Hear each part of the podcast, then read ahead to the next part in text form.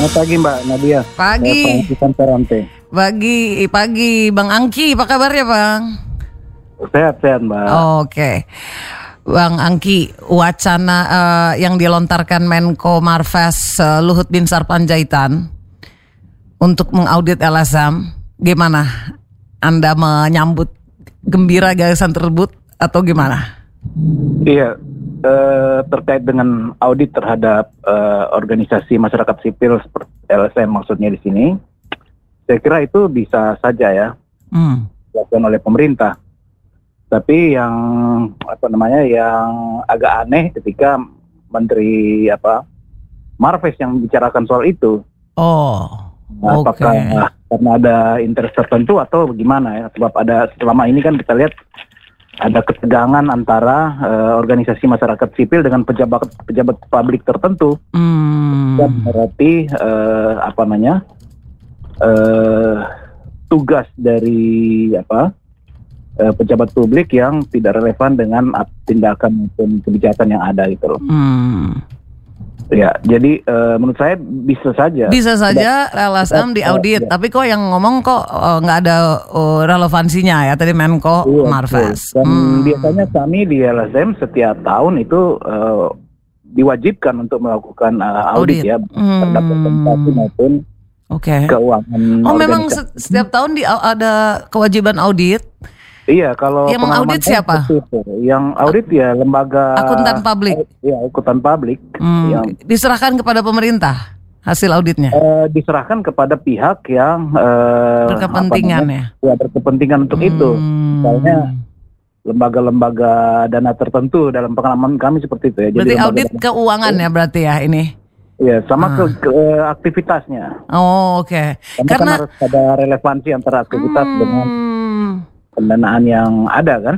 Iya, iya, iya. Sebetulnya kan wacana yang dilontarkan oleh Menko Marves Luhut ini eh, bermula dari perbedaan data antara pemerintah dan Greenpeace mengenai deforestasi di Indonesia itu, Bang Angki. Nah, Iya. kalau Anda lihat gimana kira-kira cara yang demokratis gitu untuk eh, merekonsiliasi perbedaan data antara Greenpeace, pihak yang mengkritik dengan pemerintah sebagai pihak yang dikritik? Iya, menurut saya eh, apa namanya penyampaian kawan-kawan ya maupun di kami juga di Yayasan Pusaka Bentala Rakyat itu kan secara terbuka dan eh, didukung oleh eh, riset-riset ya. Hmm. Nah, menurut saya kalaupun juga ada perbedaan pendapat ya harus harus dilihat di mana perbedaannya dan Hmm. tidak boleh eh, anti ter, anti kritik, anti masukan ya. Hmm. Nah, yang saya lihat ini reaksinya eh, sebab juga mungkin karena ini bukan berhubungan dengan apa sebagai apa beliau atau menteri sebagai pejabat publik, Hmm. tapi memang karena ada kepentingan-kepentingan tertentu, termasuk Hmm. mungkin eh, kepentingan yang berhubungan dengan usaha-usaha mereka yang mempunyai Hmm. di, di luar apa di luar tanggung jawab sebagai pejabat publik yang Oh. berisiko terhadap lingkungan.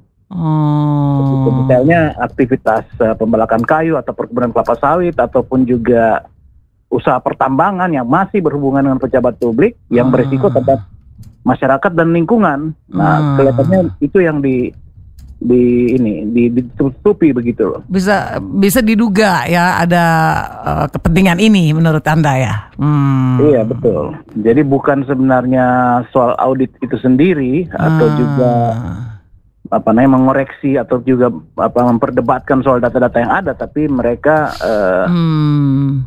Mungkin terganggu atas eh, apa namanya Hmm. eh, kritik terhadap dampak misalnya bisa berdampak terhadap usaha atau kepentingan mereka. T- Betul. Tapi memang berarti eh, kalau cara cara yang untuk me- secara demokratis tuh memang saling memberikan, memperlihatkan, membuka data masing-masing harusnya ya. Eh, Karena Iya. ini kan acuannya pemerintah. Namun kalau ada dugaan yang seperti anda duga tadi, ya itu ba- baru eh, karena nggak dibuka-buka juga karena sama pemerintah yang yang nggak benar yang mana gitu ya dari keterangannya si Greenpeace.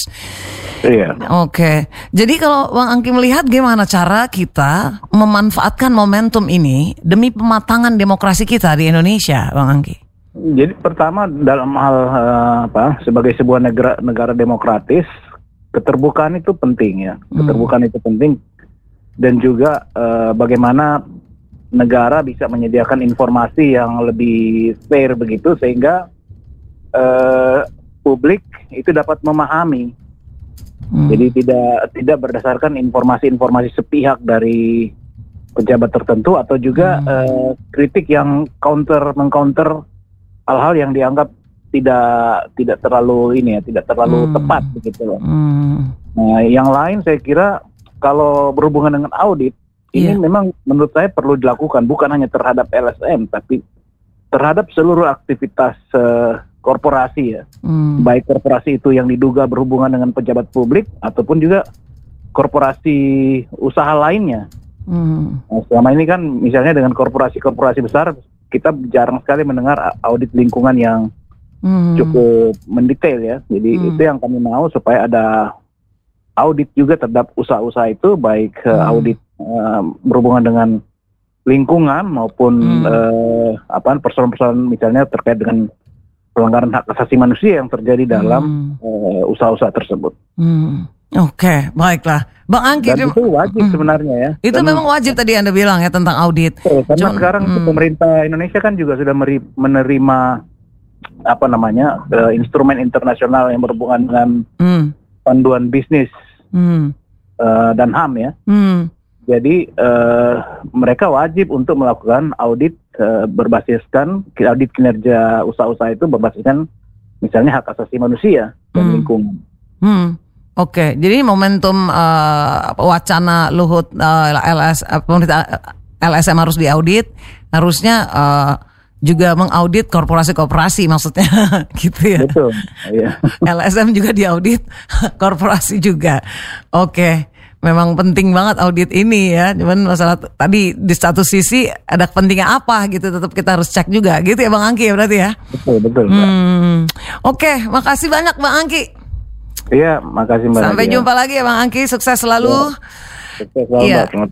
Demikianlah Mitra Idola kita telah mendengarkan gimana pandangan apa Bang Franky Simparante ya biasa dipanggil Bang Angki dia direktur Yayasan Pusaka terkait topik yang kita angkat eh, bisakah pemerintah mengaudit LSM.